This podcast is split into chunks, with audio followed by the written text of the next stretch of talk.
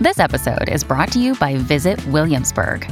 In Williamsburg, Virginia, there's never too much of a good thing. Whether you're a foodie, a golfer, a history buff, a shopaholic, an outdoor enthusiast, or a thrill seeker, you'll find what you came for here and more. So ask yourself, what is it you want? Discover Williamsburg and plan your trip at visitwilliamsburg.com. Are we supposed to get married? I'm gonna just swipe left. I just want somebody to share my life with. I always say that healing is a two step process. The first step is awareness, the second step is choice. You can keep waiting for the fairy tale, or you can get on board with the new rules of relationships. If you've seen me on The Real Housewives of Beverly Hills, then you know this ain't your mama's love advice. This is Dates and Mates with Damona Hoffman. Hey, hey, hey, lovers! Welcome to another inspiring episode of Dates and Mates.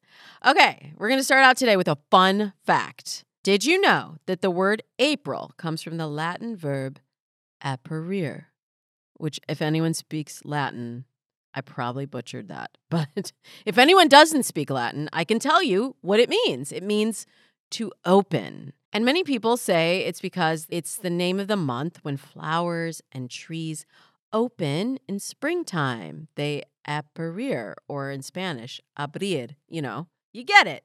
Open. So we are going to be opening up today. You know, springtime, it's all about renewal and rebirth. So, in the spirit of growth, we're going to talk today about self awareness and the idea of opening yourself up to love. And that's why I have certified dating and relationship coach Lauren Zoeller here to talk about how you can become aligned in love personally and in your relationships. But first, I got a hot dish for you. Mr. Owl, how many swipes does it take to get to the love of my life? One, to who? Three.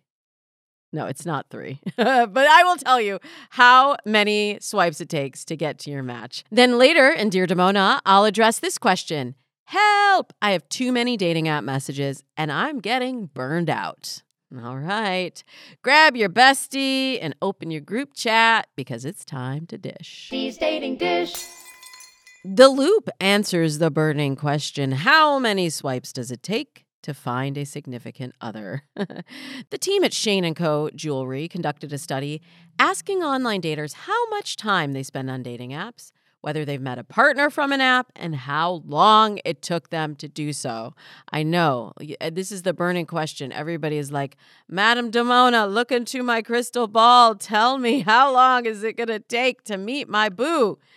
And I'll shake up the ball Reply hazy. Ask again later. No, I'm kidding. That's the magic eight ball. But the real answer is in the data, friends. You know, I love this data.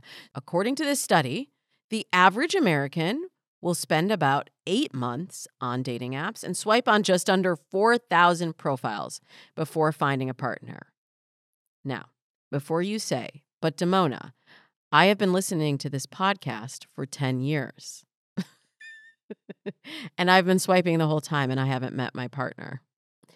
I just want to frame this for you because it's not necessarily, they're not looking at how long before you find your soulmate. And you know, I have mixed feelings about the word soulmate. Anyway, it's asking how long before you find a match, okay? And this is someone to partner with. So if you look back through all the time you've been listening to Dates and Mates, I bet you found some matches in people that you have dated exclusively. It's funny how we we have such a negative attitude sometimes towards dating and dating apps. They say, "Well, I'm still single. They don't work for me." But a lot of times when I ask people, "Well, have you had a relationship recently?" Yeah, I dated someone last year. How long did you date them? I dated them for 9 months. Where did you meet them? I met them on a dating app.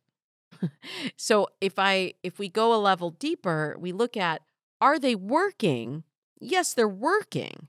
But it's the process of getting to that person if you're looking for a monogamous relationship, that one person that sometimes takes a little bit of time. But aside from that, a lot of times people will say to me, "Well, I've been on the apps for 10 years." But how much actual time are you spending? Are you on the app for a week and then off the app?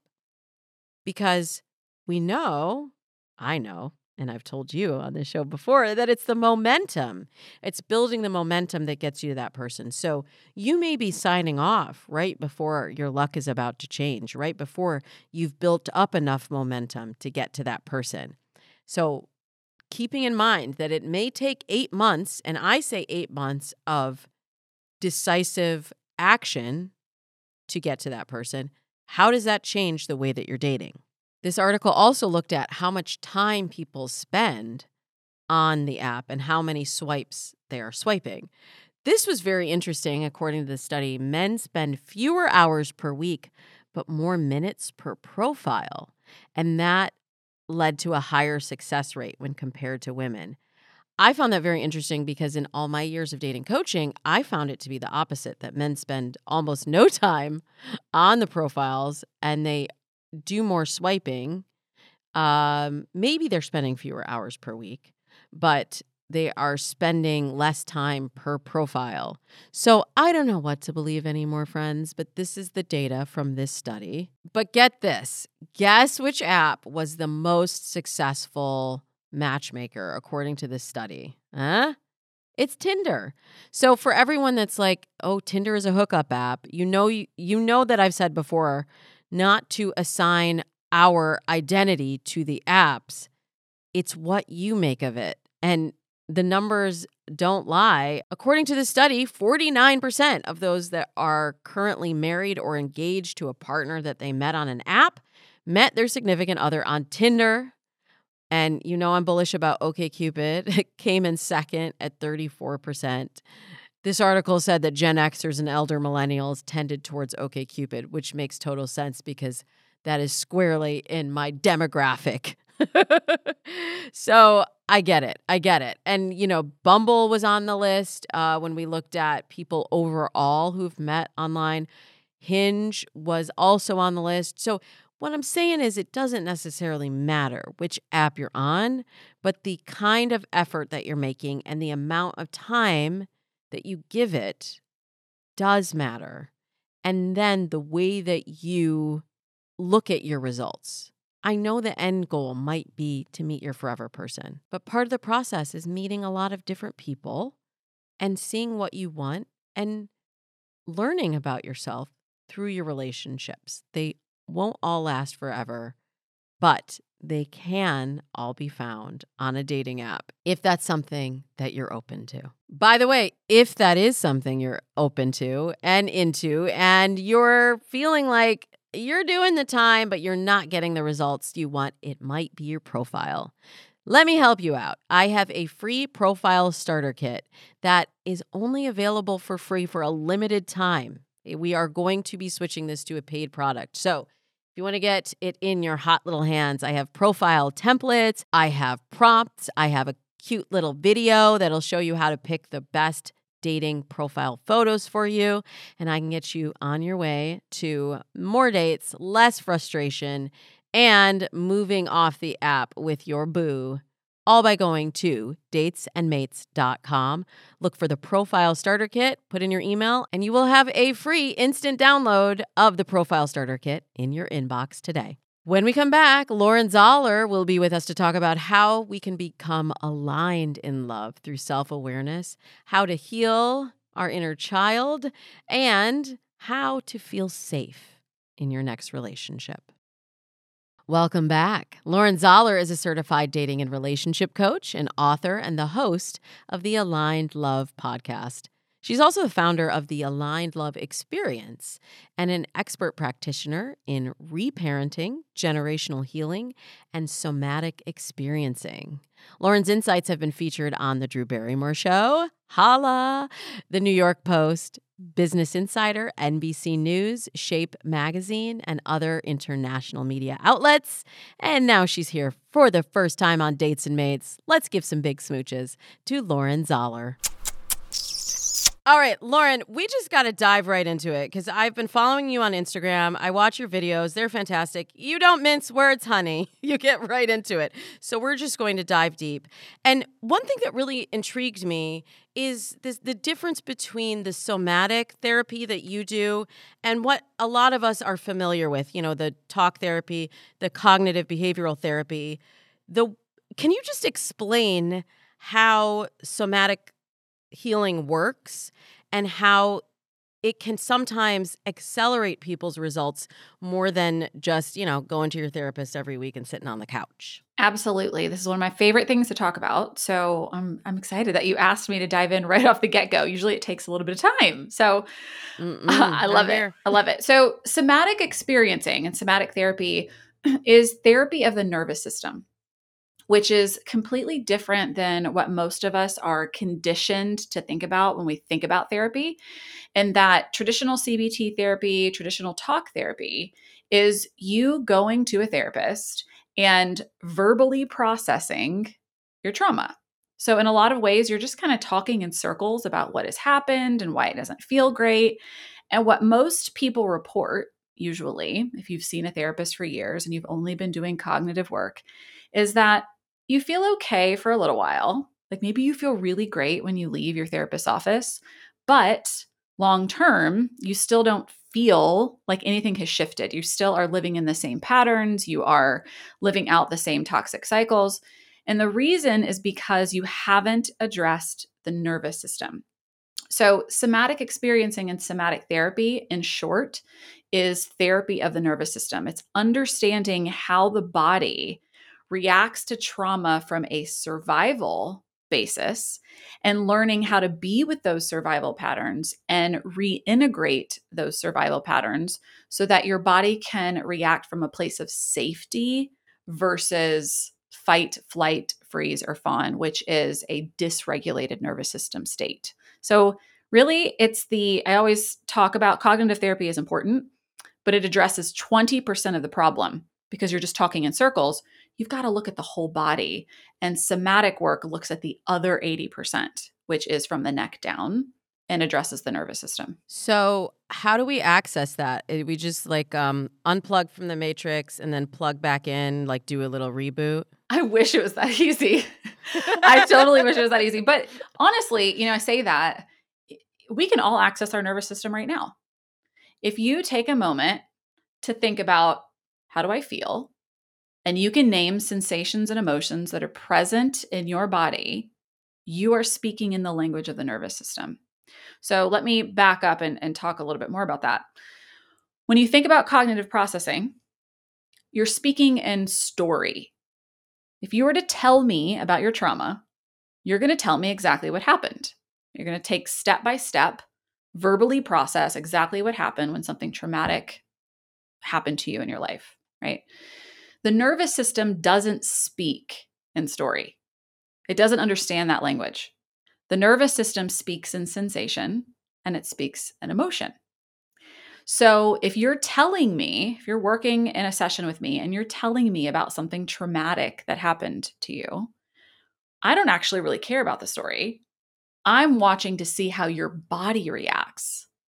Maybe your shoulders lift towards your ears. Maybe you report to me that your heart rate starts to elevate. That then gives me the story that I need to hear, which is that the nervous system doesn't feel safe. It's going into flight, it's going into fight, it's going into a survival pattern. And then we have to work to renegotiate that back to safety in order for you to be able to really reintegrate that trauma. So it's you you can if you tap into the sensations and emotions that are present in a moment to moment basis you're speaking the language of the nervous system but we have to remember we're story making and meaning making creatures. So it's it's a new language. It's hard to learn. Yeah i i love that you're saying this and i love how it it actually like i'm not a somatic healer therapist. I'm not trained in that modality but I actually bring a lot of that into my dating coaching work mm-hmm. because I feel like like you said, the stories they rule our lives. And we're we are constantly pursuing that the end of that story with whether we realize it or not. Mm-hmm. And we're like cut off from what's happening internally. So I have my clients really just get into how do you want to feel on a date and and I feel like you will you will notice when that feeling that you want to feel is repeated. You won't necessarily notice like if you're check if you're dating based on checking boxes. But you know, I, I see a lot of folks and a lot of patterns, Lauren, And sometimes people like they get it intuitively. They may even feel it in their body, but then they go on they go on a date Saturday night with the same person that ghosted them, that treated them like crap, and they can't get out of their own Mhm. way. Yeah. What do you say to those folks? And I know, look, and like, I'm not saying this from like a high horse. I'm saying it as somebody who has been through it myself as well. Right. Well, unfortunately, so many of us have grown up with f- familial dynamics and really even outside of our family we we're humans. We're walking on this planet. We have come in contact with other humans who are wounded. We've all experienced trauma in one way or the other. And one of those trauma responses is that we want to be accepted and we want to be loved.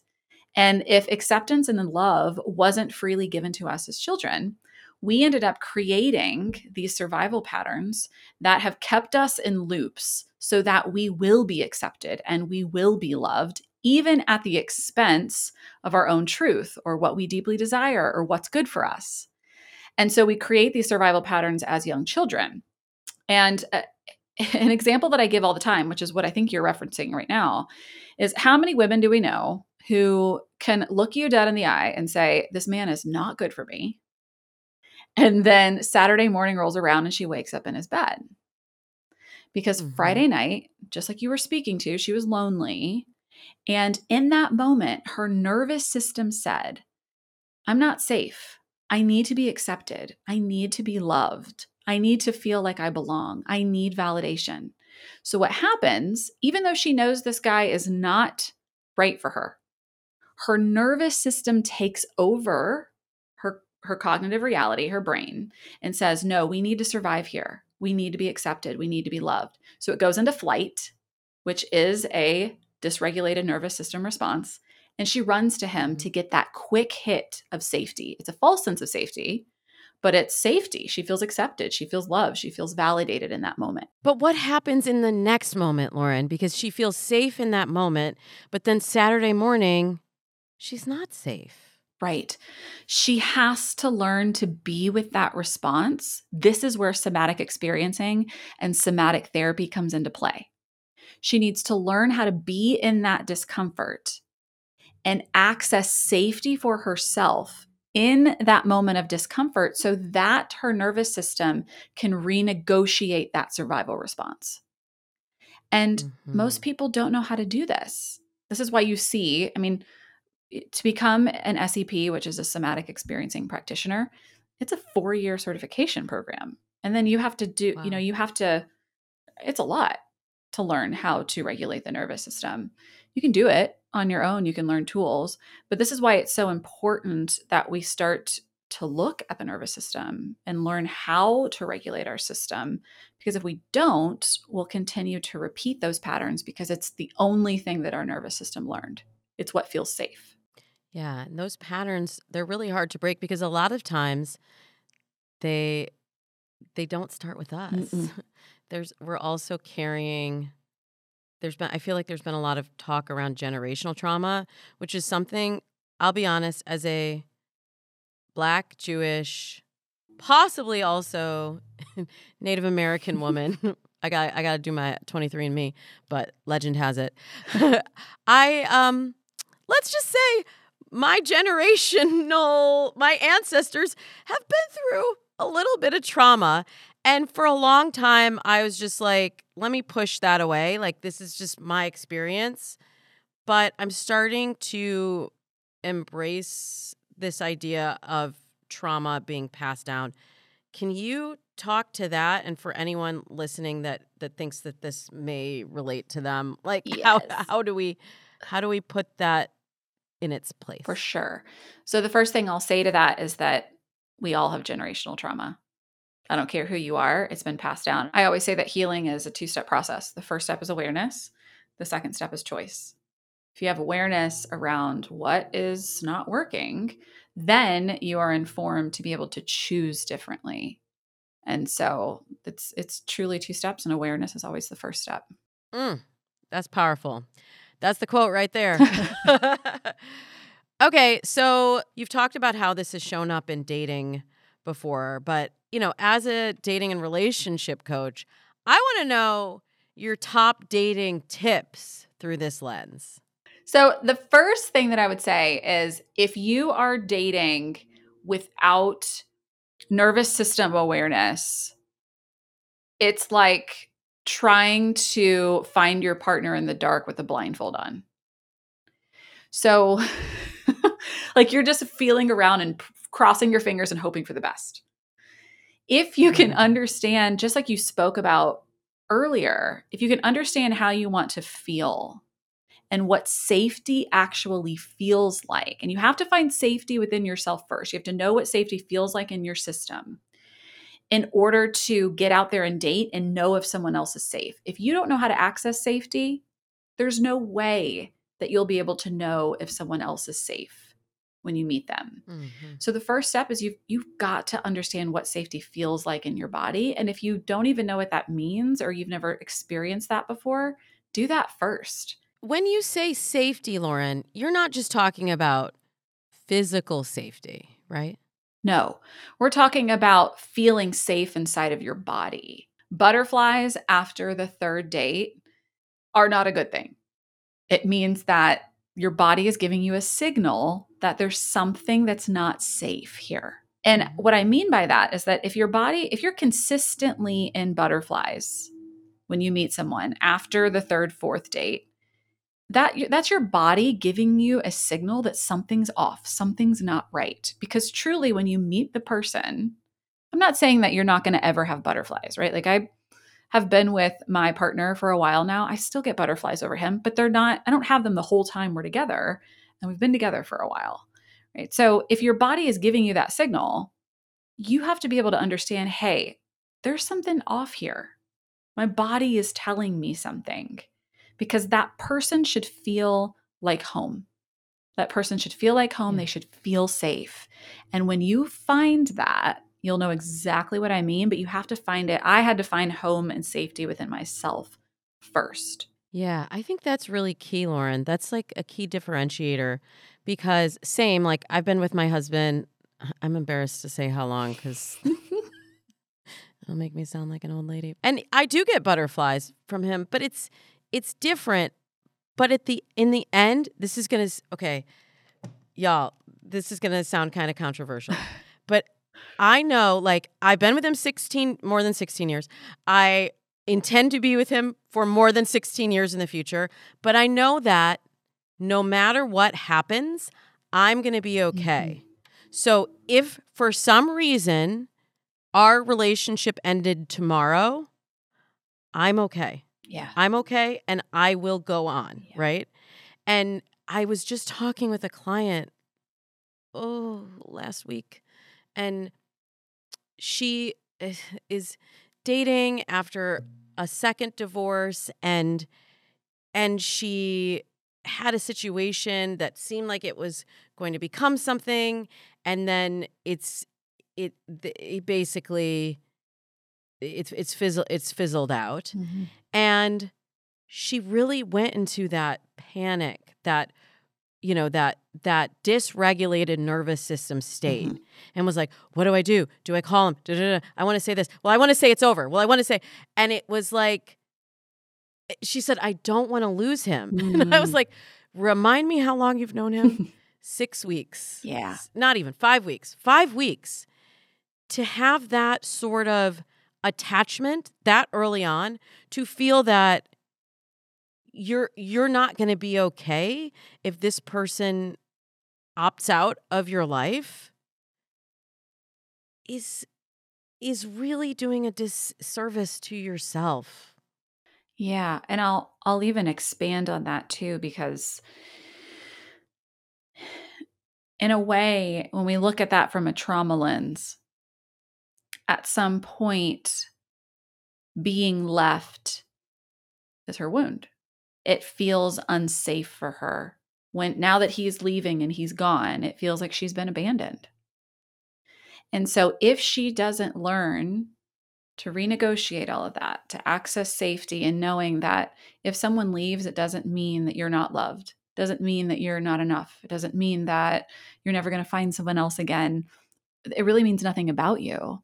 If she doesn't learn to renegotiate that, it's going to continue to repeat and repeat and repeat and repeat. So I think that that circles back around to this is why it's so important that you do the work on yourself 1st mm-hmm. because it's a lot harder to do it. And I, I mean, I've I work with couples too. It's a lot harder to do it in partnership than it is to do it solo. Mm. Yeah, I mean, it, there's like three characters, right? There's there's like me, him, and then uh, us. Yes. yeah. It's an added character in the story. So um, I totally agree with that. Well, maybe I'll send her your way. we can tag team. we can tag team her. We can tag team coach. Um, what about this idea of like chasing or or you know being pursued? I've seen some of your mm-hmm. posts on this. Mm-hmm. What's your take? Well, I do think that chasing is different than being pursued. Um, I don't believe in chasing. Chasing is a, very much a trauma response and is in flight energy. Being pursued is totally different, and I think that both men, both people in a partnership need to pursue one another. It's not a one way. It's not a one way thing. But there are so mm-hmm. many women who will put up with what I call bullshit and breadcrumbs. with with men just they're always guessing. They're like well what does it mean if he didn't here's the deal. If if a man or a woman is into you that you are going to know. You're going to know. They're going to make it known that they are into you. And if they don't they're either playing games which you don't want or they're not into you which you don't want either. Can i add just an addendum to that though? Because i see a lot of people that are like i want to be pursued like like um you know, it's olden times and they want they want the guy to like fill up their dance card and come and visit and talk to their parents and ask for their hand. And like, okay, I'm I'm exaggerating, but I do see this expectation that it's like if I'm not his one and only from day one and he's not banging down my door that like well then it's not then it's not the one and then I push it away then I push it away and I think there's a there's there's a lot of mm-hmm. nuance, mm-hmm. especially this is why I'm always talking to my clients about those first 10 to 12 weeks of dating. That's really discovery time. Yeah. And I personally don't think anyone should be like pursuing you or chasing you. I don't know. Like I I if someone comes on too strong in that first phase, I'm kind of like, "Hold on, bro, you don't even know me." you know, like or my you don't know my clients. It that's actually when my nervous system gets triggered because I go, "What's up with this person? What do they want?" That they're willing to make you fit and willing to lose themselves in the pursuit of you. Yeah. When you're still in that period of getting to know one another. 100%. Yeah. And I, I think that there's so much truth to that. So much truth to it. And again, it comes back to yourself. If you are throwing everything that you have into a relationship in the first 30 to 60 days, that's showing you, again, an attachment pattern that you have that probably needs to be examined. You shouldn't be putting all your cards in that soon. You don't even know this person, right? But there should be this healthy level of, and again, you don't, I say this to my clients all the time, you don't owe anyone anything until there has been a conversation about commitment you don't. And so you've got to regulate yourself during that time. If you feel like, oh my gosh, well, I just need him to commit to me. No, that's your trauma speaking. You need to go. Uh, granted, if you've been together for 60 to 90 days and you both are on the same page and you've seen each other regularly and he's reached out to you and you've reached out to him, then you can have that conversation. If he's not willing to commit, then move on and you can be upset about it. But if it's in that first 60 to 90 day time frame, like you said, Damona, and you are feeling like you need to attach to them ASAP, that's yours. That's yours to figure out, not theirs. Thank you so much for joining me, Lauren. Be sure to follow Lauren on Instagram at Lauren Zoeller. That's Z O E L L E R. And check out the Aligned Love Framework course. The links will be in the show notes. In a moment, I'll be back to answer the following listener question I am overwhelmed with the number of dating app messages that I am receiving. I know you might be thinking, good problem to have, but it's a problem nonetheless. Stick around. You send in your questions, and I am here to help. Dear Damona. Help me. This question came to me in an email from a listener who signed her question Snowed Under, Down Under. she says, I've been listening to your podcast here in Australia and I have a burning question. Without tooting my own horn, I get a lot of interest from guys on the dating apps. The area in which I live and date is very skewed in favor of women to men ratio. So I get inundated with messages and likes on dating apps. My question is how do I handle this influx of messages? I try to be respectful and answer every message, even if I'm not interested, but it's almost a full time job. I get burnout really quickly trying to siphon through the guys and trying to message them to give me a chance to determine if we should meet up. I don't like to juggle conversations, but I can take on average seven to 10 days getting to know someone via text message, only to meet and the connection to be underwhelming in person. I wonder if my mindset of trying to cull the numbers and really focus on what it is I'm searching for is hindering me, or should I just wing it and just go and meet people without even really getting to know them in written communication first? Thanks, snowed under, down under. Well, good day to you, snowed under. I gotta tell you, yeah, some people, some listeners are like, I wish I had that problem. But it is a problem and I I want to give you advice on how to navigate this because I know there are some listeners that are like I can relate. I have I don't know what to do with all these messages in my inbox. So first, I just want to say, gosh, you must just be a really great person because the fact that you feel a responsibility to respond to every single message is very admirable, but also very exhausting. So I understand why you're feeling this way. And I want to absolve you of the need to message every single person. Because some of them are, they're uh, probably just Hail Mary, like, uh, gosh, I had a lot of religious references in just one paragraph. they're just, they're going to shoot their shot. They're trying. But that doesn't necessarily mean they expect a response or that they should even get a response if it's going to send you into overwhelm.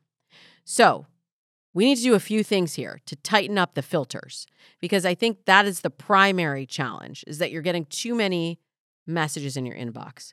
One, are you on an app that has any sort of a filtering process or are you on an app where anyone can send you a message at any time? You might need an app that's a little bit more curated. You might need an app that has tighter filters or where you can tighten up your filters so that you're only communicating with people that you are mutually matching with. And this is where also people always ask me, should I pay for a dating app? Should I pay for these features like like, you know, a Bumble Beeline or Bumble Premium where you uh, can see the people who like you first? If you're in a situation where you're feeling overwhelmed with a number of messages, probably. A lot of my advice cuz most of the people come to me when they're like I don't have enough quality messages in my in my inbox then I say, open up the filters. I'm going to give you the opposite. Maybe it's because you're down under. so uh, things are kind of opposite. Day is night and night is day here. But for you, it sounds like you have a great profile, which is wonderful. And while a lot of people need the profile starter kit to get more messages, you need to have more qualifiers in your search parameters in who you are visible to. So, you know, normally I'll say if you can kind of go 10 years on either side, depending on what your age is, that's a good range. But for you, I would say maybe just go five years on either side. Maybe be a little bit more specific about what you're looking for. And maybe, like on OKCupid, you can use deal breakers to filter people out. Normally, I'm like, don't go crazy on the deal breakers. Like when I see people's profiles and they got five deal breakers checked, I'm like, it's a wonder anybody made it through your filters. But for you, maybe you want to try adding one or two deal breakers just to get it to a more manageable number so that you can then only be engaging with a few people at a time. I'm not mad at seven to 10 days getting to know someone via text message. I do believe you should meet in the first week. But I, because I also think you can't really filter, it's a false sense of filtering to be chatting and texting with especially if you're texting with like 10 different people for 10 days, how are you how could you even absorb any information about that person? And you can't really tell who they are or what they're about over text. You've got to hear their voice. You got to hear their voice, or you've got to FaceTime, or you've got to meet them in person. But I think you'll feel less overwhelmed if you're having fewer concurrent conversations over text. So I would cut that number down. I would also only go a few days, maybe, you know, three or four days before you say, hey, I'd love to hear your voice. Let's hop on a phone call. I know, shocking, old fashioned, isn't it? But it does work. Or, hey, let's get on a FaceTime so you can really see if there's a connection before you're spending 10 days texting this person, not really knowing what they're about. And part of the reason that the connection is underwhelming in person is because 10 days over text is a long time to start to develop this idea of someone who may or may not really exist. It's a long time to reveal things to yourself in text because of the online disinhibition effect, where we say things that we probably wouldn't say if we were face to face with that person. We reveal things, we probe for things, and then we suck all of the air out of that initial interaction. So, the new rule for you is you're not chatting with more than three people simultaneously. And look, if it takes you a while to get to that next message, that's okay. But if you're bringing it to a head more quickly and you're having that FaceTime or phone conversation, then you are eliminating those people as potential matches or you're making plans to meet up at a time when you can be more excited going into the match where you can leave more for discovery and you can see what magic is there when you are saving the magic for that first meetup. And that's how we do it on Dates and Mates. This one was episode 458. You know, the question lines are open, the DMs are open, the Facebook, the Twitter, the Instagram at Damona Hoffman. And anytime, day or night, you can give me a call or send me a text at 424 246 6255. We'll be back again next Tuesday with the Dates and Mates episode that you will not want to miss. Make sure you are subscribed and that you leave us a review wherever you're listening so we know which episodes you loved and what we can bring you more of. Until next week, I wish you happy dating.